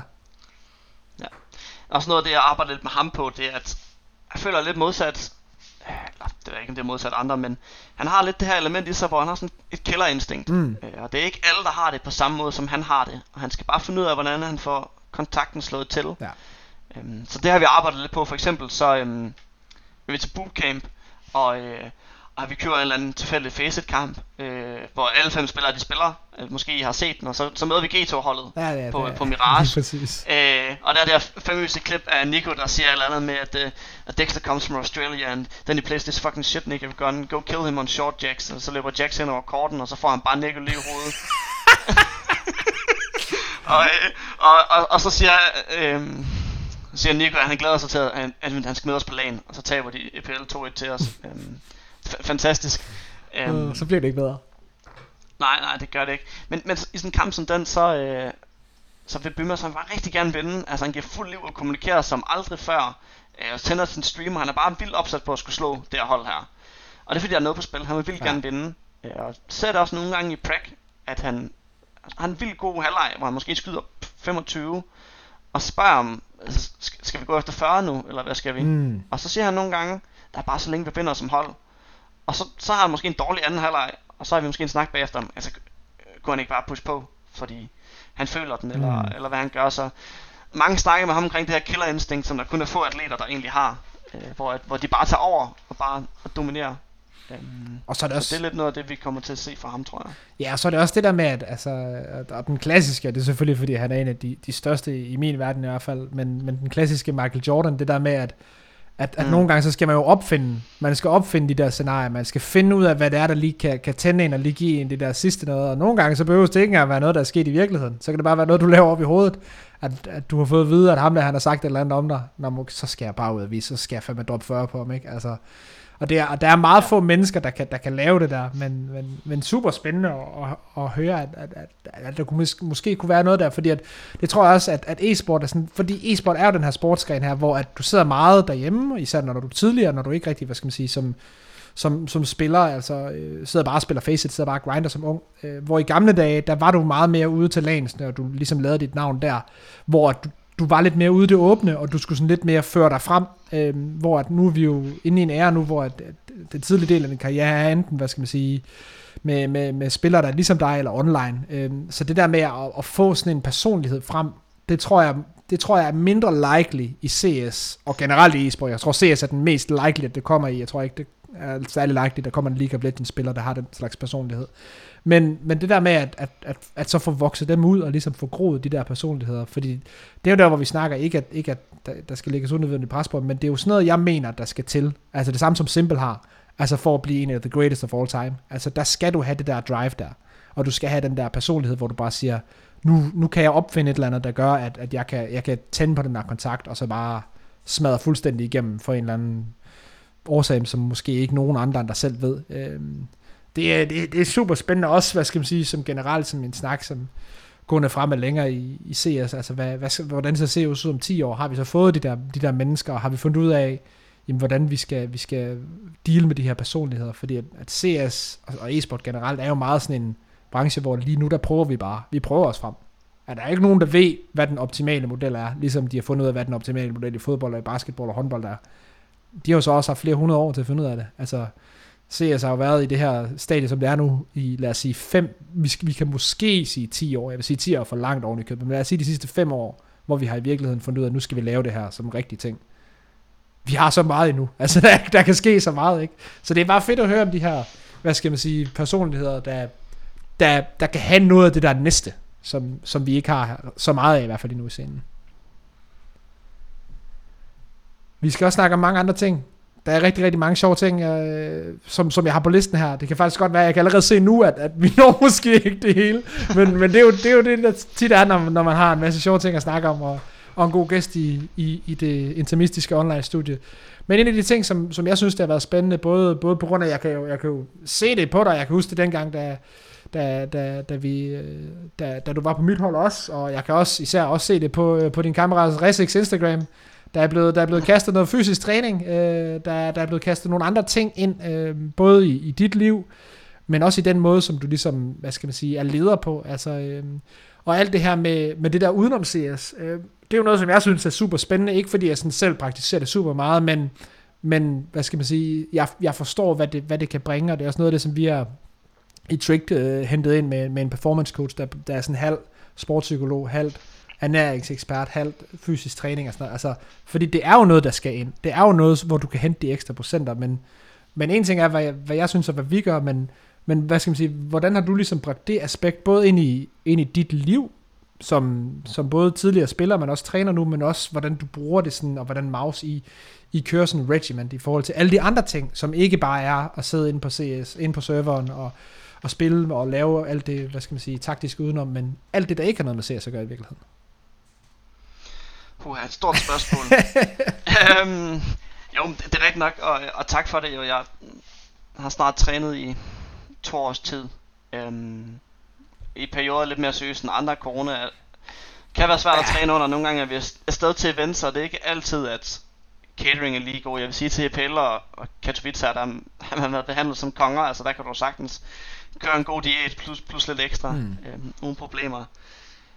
Øhm, ja, både, både det fysiske og også på det mentale øh, har jeg personligt gjort en lidt større indsats. Jeg har snakket tit med vores sportspsykologer om det ene og det andet. Jeg læser lidt bøger, øh, går meget op i at se forskellige dokumentarer omkring øh, coaching. Der er de her All or Nothing serier, der Mega er gode. mega gode, ja. Øh, fra forskellige sportsgrene og forskellige looks, man kan, man kan drage erfaring fra. Der er ja, diverse ting. Jeg tror måske lidt for mig, det startede med at se The Last Dance, og så er det lidt Mm. Picket off derfra med at se andre forskellige. Øhm, jeg vil sige, på, på mouse er det mere bare sådan forbilledes ting, tror jeg. Mm. Det er ikke fordi vi som sådan øhm, har de store obligatoriske øh, krav til spillerne.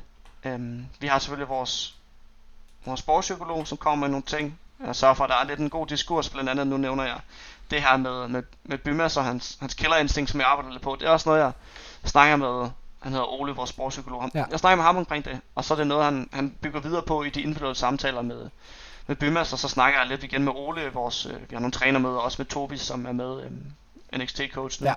Ja, vores, vores team manager. Og så snakker vi lidt om det der, og venner, hvad for nogle problemstillinger det ene hold har, hvad for nogle vi har, og hvad, hvad skal vi lige være ops på mentalt, for de forskellige spillere har sådan lidt en pingpong frem og tilbage, og har rent faktisk nogen i organisationen, som har kvaliteter, udover mig, som kan sige, at og jeg føler, at du har et killerinstinkt, du kan tænde på, og se nogle Michael Jordan clips og blive inspireret, Mm. så har vi rent faktisk en, der har noget baggrund, der kan, nice. der kan bække det op.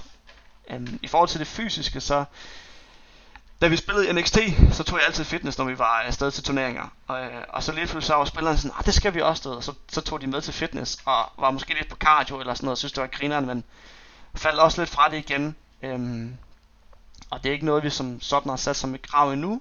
Jeg vil sige, det er noget, vi arbejder på at introducere mere og mere, men vi skal heller ikke gøre, at det bare bliver et, et krav, Præcis. og lige pludselig en for stor om, omstilling for spillerne. Præcis. Så det vi har introduceret lige nu, det er, at øh, vi på spilledage tager vi simpelthen bare en lille øh, 20-30 minutters gåtur, øh, efter vi har spist et fælles måltid en 3 timer før kamp. Får lidt frisk luft, måske sparker lidt bold, kaster lidt basket, øh, eller andet den stil, uden at det er, er anstrengende, men simpelthen bare lige for, for, for, for så rørt. Øh, Jeg synes, det er en god ting at få pulsen op og til, og også noget, vi, vi siger til spillerne er en god ting, men lige nu er det ikke et, som sådan et krav. Jeg ved for, for eksempel Fnatic har det som et krav Mm. mm. til, til Katowice. Så, øh, så ser jeg alle Fnatic-drengene øh, være i træningscenter, når jeg er afsted.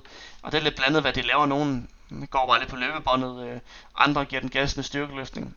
Øh, jeg tror, det bliver mere og mere aktuelt. Ja. Øh, Jamen, jeg, jeg er helt enig. Også, også det her med, at især den her tankegang med, at det er ikke noget, man skal tvinge ind, fordi at det er noget, der skal komme ind over et Mm. langt stykke tid. Det skal ligesom være et, et, et kulturshift. Øh, også noget, som vi begyndte at, at arbejde med i Tricked. Men, men det er jo også, hvad skal man sige, det er jo ikke noget, du bare lige kan lave fra den ene dag til den anden. Altså, øh, ikke for at kaste nogen under bussen, men jeg synes, det stadigvæk er så sjovt. Øh, vi, har, vi har Larsen på, på vores hold, der sagde, jeg skal, jeg skal altså ikke øh, betale for at komme ned i fitness for at sidde og cykle på en eller anden cykel. Det, det, det kommer ikke til at ske. Men så er det jo det der med at finde alternative ting. Så er det det der med, at så skal man ud og gå en tur, fordi det, kan, det er jo også godt. Altså, alting er bedre end, end, end bare at sidde og sump øh, og, og køre energidrik ind klokken 3 om natten. Altså, der er, der er så mange ting, der kan forbedres, uden at det behøver at være, hvad skal man sige, øh, den her store livsændrende ting, hvor nu, øh, nu, nu drikker du bare proteinpulver og øh, spiser kun ris og kylling, og så træner du bare fire timer om det. Altså, det, det, det skal ikke være det, fordi det skal jo komme som. Mm. naturligt skift. Så, så det er også, jeg er i hvert fald glad for at høre det der med, at, at, at, at jeg er i hvert fald ikke den eneste, der sidder med den der tanke der med, at det skal ske, men det skal ikke være, det skal ikke være instant, fordi så tror jeg, at vi kommer til at, at, at slå folk i stykker af det. Så tror jeg ikke, der er nogen, der synes, det er fedt, hvis de bare skal, skal starte fra scratch, og så bare være, være lige pludselig i instant god form, fordi det der er ikke, det der er, det der er ikke nogen, jeg tror, der er godt tjent med i hvert fald. nej, det skal være en blød overgang. Præcis. Altså, der er mange, mange kvaliteter at hente, du nævner det lidt selv, men der er selvfølgelig både performance på serveren, det kan give nogle få procenter lidt mere fokus, og ja, måske hurtig reaktionstid og sådan noget, men jeg føler mere, det er et spørgsmål om, at you look good, you feel good, you play good. Mm. Altså, hvis, hvis man er hvis, hvis man er komfortabel med, hvordan man ser ud, så øh, kommer man også til at performe bedre. Øhm, det kan være skadesforbygning, som er en af de sådan, helt store ja. ting.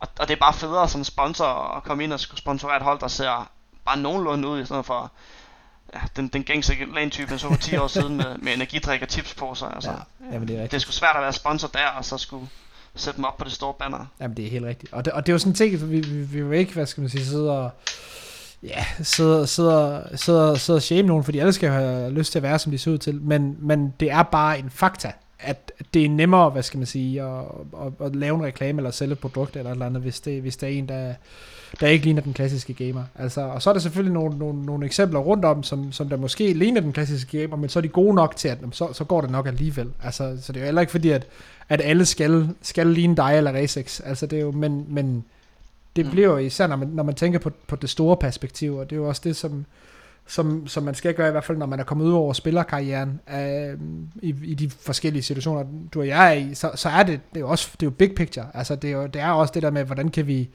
hvordan kan vi sørge for, at den her virksomhed, som det jo er, alle, alle sportshold er en virksomhed, hvordan kan vi sørge for, at den her virksomhed, den rent faktisk kan, kan tjene penge og lave, lave overskud i sidste ende, så vi kan skabe vores egen jobs, og det hele bliver ved med at køre. Og, og det er bare en, en ting, både i forhold til det, til det mentale, i forhold til skadesforbyggelse, men også bare at sælge nogle flere sponsorater. Fordi at, at let's be real, der er ikke nogen e-sport-organisationer lige nu på topniveau, øh, som laver udelukkende e-sport, der tjener penge. De tjener alle sammen ikke penge. De er alle sammen minus. Så jo flere mm. sponsorater man kan sælge, jo, jo, jo tættere er man så også på en økonomisk stabilitet. Og det er bare fakta. Det, er, det, det er bare sådan, det er. Men, øh, men ja, det, det, det, er jo en sjov, det er jo et sjovt tidspunkt, men også det der med, at de er der jo, sponsoraterne. Og det kan vi jo se på, på alle. Altså, I er jo sponsoreret af, af Puma, altså for eksempel. Altså, det er jo... Jeg skal ikke lang tid tilbage siden, at, øh, at, at jeg tror faktisk stadigvæk, at jeg har en, en Puma-trøje fra Copenhagen Wolves i gamle dage, hvor man tænker, åh, det er jo sponsoreret af Puma og sådan noget. Nej, nej, det var bare nogen, de fik printet i den lokale shop, og så var der lige Puma-logo på, ikke? I er jo rent faktisk rigtig sponsoreret af Puma, og Vitality er rigtig sponsoreret af Adidas, og jeg ved, Fury er rigtig sponsoreret af Nike. I de store sponsorater med store brands.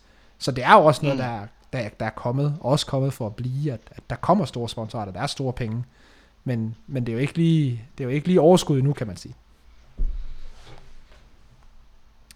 Den sidste ting, som øh, vi skal snakke med den gode Sakon her om, inden at, øh, at tiden løber ud, øh, det er øh, coaching, hvad skal man sige, hvor vi er nu, og, og, og hvor, vi, hvor vi går hen imod. Fordi det er jo en, en snak, og også noget, som jeg har både snakket om her på podcast, men også mange gange, når, vi har, øh, når jeg var på, på TV2. Øh, og, og mit eksempel er jo, hvad skal man sige, i virkeligheden også lidt mig selv, men også det, det klassiske, hvad skal man sige, den klassiske CS coach manager. Øh, som er den her person her. Jeg nævnte det tidligere, det der med, i gamle dage, så havde alle hold, eller alle gode hold i gamle dage, de havde fem spillere, ikke nogen coach, men en eller anden manager, der lige stod og klappede lidt og hentede nogle energidrik og sådan noget. Øh, og, og, og, og der, hvad skal man sige, der, der tror jeg ikke, vi er længere. Og vi har allerede snakket om det lidt, det her med, at nu begynder vi at bygge hold rundt om, rundt om holdet. Øhm, men hvor ser du coaching er lige nu, og er der stadigvæk, hvad skal man sige, coaches slash managers, der, der er, hvad skal man sige, ude, ude, ude i scenen, og, og er, det, er det bare et spørgsmål om tid, før de ligesom bliver, bliver faset ud? Øhm, um, ja, hvad skal jeg sige, jeg tror, at coaching-staffet kun kommer til at vokse for alle organisationer. Mm. For eksempel i et spil som League of Legends, så har du head coach, du har assistant coach, og du har en assistant coach til den assistant coach, og så har du en draft coach, og du har du har lige pludselig et coaching staff for 10 mennesker, omkring 5 spillere, og måske en substitute. Um, på et tidspunkt tror jeg, det kommer til at der hen i for, for Counter-Strike. Um, ja. Ja, og, og hvad kan man sige, der er også, der er også det her med, at, at nu, nu nævner du det selv med League of Legends. Jeg synes en af de ting, der, der er rigtig sjove, når, når man snakker om forberedelse og coaching, øh, en reference at lave, det er jo til NFL, hvor du har jo en, en, hvor en head coach, og en assistant coach, og så har du en offensive coordinator og en defensive coordinator. Og det er der igen, hvor man kan trække en parallel til CS, fordi der er det også, det er jo to meget forskellige måder at spille spillet på. Ligesom det er i mm. amerikansk fodbold at spille, at spille defensive line eller spille offensive line. Det er to meget forskellige, det er den samme sport, men det er to meget forskellige måder at spille på. Lidt ligesom CS, at spille C til at spille T, det er det samme spil, men det er meget anderledes, ikke? Så, så det kunne også være en, en, en tanke, som jeg har tænkt mange gange, det der med, er det, er det hovedet? og, og det er derfor, det er godt at spørge nogen, der rent faktisk ved det, øh, fordi at, at jeg kan godt gøre mig en tanke, men det behøver ikke at være en rigtig god tanke, men er det overhovedet noget, der kan komme på et tidspunkt, tror du, at, at det vil være således, at du havde en head coach, men så havde du altså også to, en der havde ansvar for T-siden, og en der havde ansvar for T-siden, fordi at det måske er så meget anderledes, at man ville kunne fordybe sig mere? Ah, jamen, jeg tror helt sikkert på et tidspunkt kommer der til at være specialister mm. i forskellige felter, og der er absurd meget data i Counter-Strike, som man slet ikke udnytter lige nu som man kunne udnytte. Mm. Øhm, men altså, Counter-Strike er en, en femmands sport på serveren. Øh, måske med en coach, der er til byder ind, hvor at, øh, det er noget helt andet end amerikansk fodbold. Altså, det er et meget større spil, der er flere muligheder og flere retninger, det kan gå. Øhm, jeg tror lidt, problemet lige nu for, for Counter-Strike på den her front er, at der ikke er nok spillere, der egentlig har lyst til at coache, mm. fordi det, det virker lidt kedeligt bare at gå for at spille, og så nu skulle til at sidde og spektate et hold, sidde og træne 6 timer om dagen eller sådan noget, og, og så lave mange af de kedelige opgaver. Ja.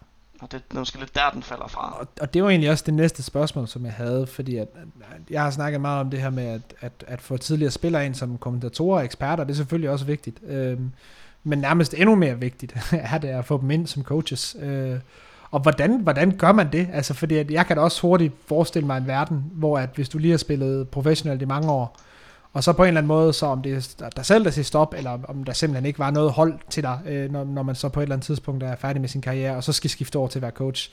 Hvordan i alverden får man, får man de her spillere her, og både du og jeg kender Counter-Strike-spillere, du har også selv været det, måske lidt en atypisk Counter-Strike-spiller, som, som du har været, men, men der er godt nok mange CS-spillere, hvor jeg tænker, ham er han bliver aldrig nogensinde coach. Altså, det, det kommer aldrig nogensinde til at ske.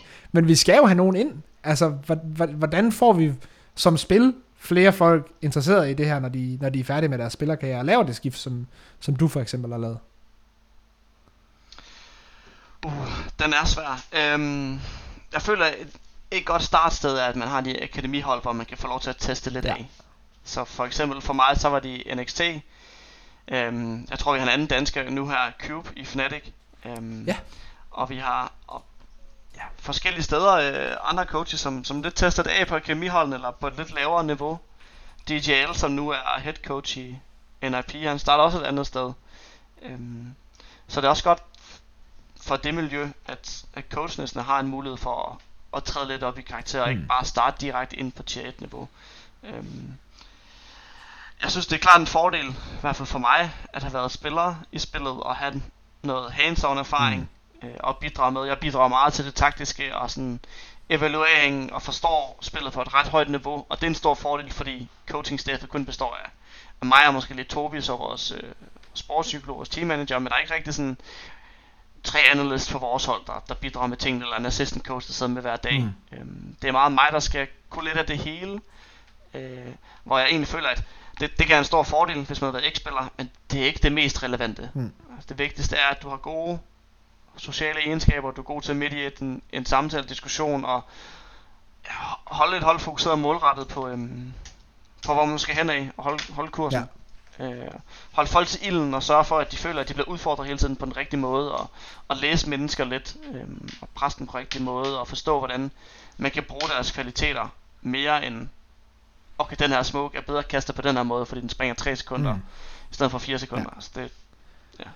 Og så kommer der lige, hvad skal man sige, et, et, et forsøg på at hive et hot take ud, på dig, ud af dig. Øh, hvis du skulle vælge en spiller lige nu, som, øh, som var aktiv, som du ville tro ville, ville have den største chance for at blive den bedst mulige coach, hvem, hvem skulle det så være? Hvem, hvem, har, hvem har nogle tendenser, som du synes er, er fede? Du må gerne vælge fra dit eget hold, du må også gerne vælge fra andre hold. Uh, første, der kommer til tanke, er Kadian faktisk. Ja. Kadian fra Heroic. Uh, oplevede selv at spille kort med ham i, um, Ja, var det tilbage dengang, jeg var, jeg var sammen med dig? Men vi spillede i hvert fald i, i den danske Ja, han var stand i en halv sæson for os, det er ja, rigtigt. Han var stand i en halv sæson, og jeg var holdkaptajn på det tidspunkt, og han kom fra et meget højt niveau end os andre, øhm, og træder til og, og giver bare fuld liv og fuld gas for at vinde. Og jeg har aldrig oplevet sådan en mand før, som bare og oprigtigt er så passioneret for at spille mm. og vinde. Og det var ikke på nogen arrogant måde, han kom ind på. Det var super oprigtigt, og han bidrog en masse ting, og forsøgte at være en del af forberedelserne, og jeg synes bare generelt, at også når man ser de her små dokumentarer med, med Heroic, at Kalian har kæmpe passion for spillet, og rigtig mange gode lederegenskaber, som den danske scene for at være ærlig slet ikke nok, sætter nok pris på. Mm. Så der, der er virkelig en grund til, at det er Heroic-mandskab lykkes, og lige nu er Danmarks bedste hold. Og, og det er Kasper, synes jeg. Øh, Enig. Sæt han er dygtig, øh, og får slet ikke nok ros for det, han, han gør og leverer. Um, så jeg, jeg vil sige Kadian, jeg, jeg ved også, at han er meget interesseret i sådan andre sportsgrene og dynamikker og sådan noget. Øhm, ja.